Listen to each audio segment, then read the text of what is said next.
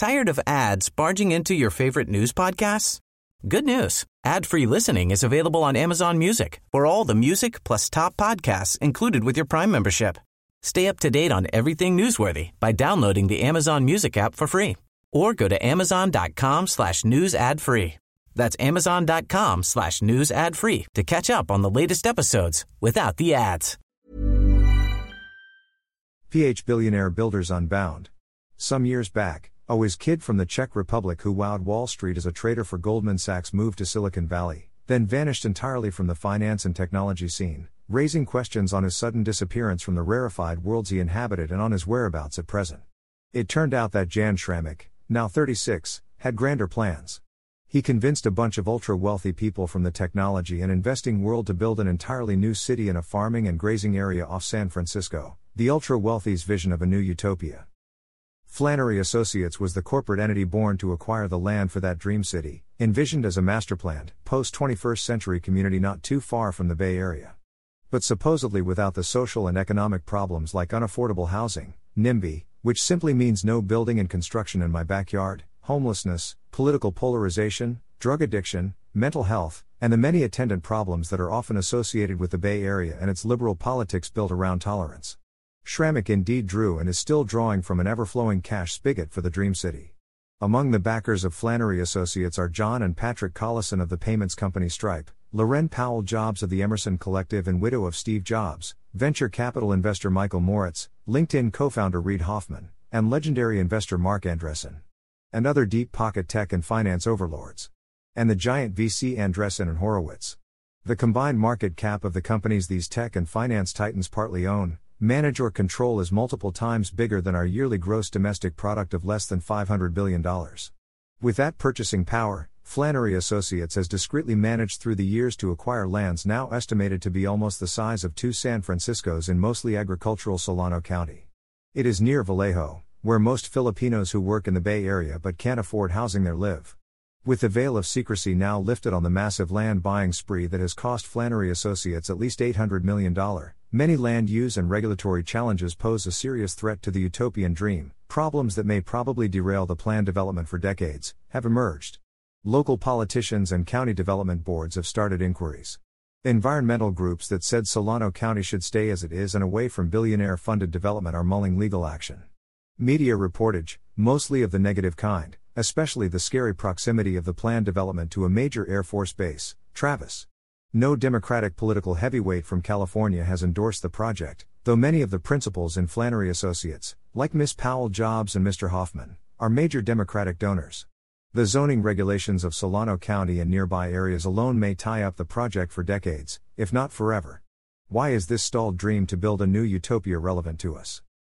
The teachable moment that is related to the utopian city dream of Flannery Associates is this: a group consisting of the world's wealthiest people cannot just plan and build a dream city in a remote area devoted to grazing, barley and corn because they have the wherewithal and will to build such a city.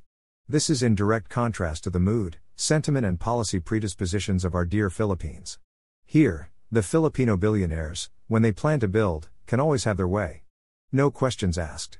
Zoning, environmental and other regulatory issues be damned. Politicians will exclusively sing praises to these job-generating projects. Much of the media will gush and repeat the alleluias from the political leaders. The more Filipino billionaires build, the higher they are elevated into the stratospheric pedestal reserved for real heroes. Billionaire builders operate with almost total freedom in our country, afflicted with the boundless worship of billionaires.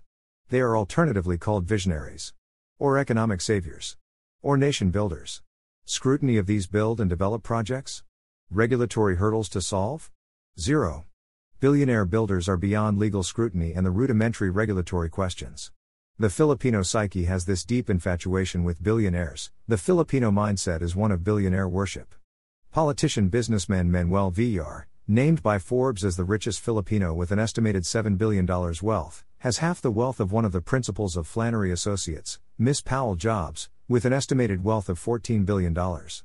Yet when Mister Villar announced his own creation, V R City, not a single question was raised. Not an environmental one. Or one from civil society questioning such concentration of wealth and real estate dominance. The overall sentiment was this: he owns the land, so he has every right to do whatever he wants with his urban sprawl. If we go by the news spreads in the real estate sections of our mainstream press, all the information the public got was about the visionary builder in Mister Villar. And the pioneering, trailblazing nature of his V R City project.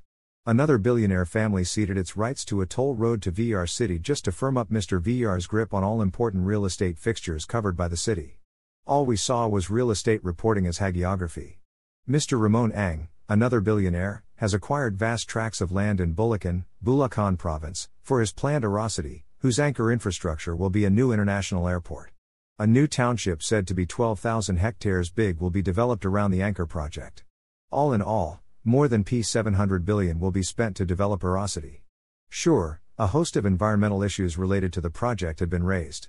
Recently, the airport project has been blamed for the massive flooding in many Bulacan towns during the rain dumps of Typhoon Agai. But consider all of these minor irritants to the Erosity. The press machinery of the Erosity project can literally run roughshod over a Calamity five public relations crisis. No politician from the area or one prominent on the national stage has spoken against the project. No environmental group with real legal clout and heavyweight lawyers has raised cliques in cases against the project. Simply put, there is no real threat to the project. Should Mister Manny V. Pangilinan decide to build an M V P city, that development will also get the same sail like a breeze treatment from politicians and regulators. Now, if Mister M V P would equip that development with something akin to a hoops mini city for a hoops crazy nation, most likely, both chambers of Congress would pass a resolution naming him a modern-day hero.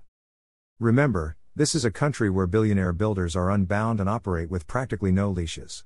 But then again, what do you expect from a country afflicted with billionaire worship? Tired of ads barging into your favorite news podcasts? Good news. Ad-free listening is available on Amazon Music for all the music plus top podcasts included with your Prime membership. Stay up to date on everything newsworthy by downloading the Amazon Music app for free. Or go to amazon.com slash news ad free. That's amazon.com slash news ad free to catch up on the latest episodes without the ads.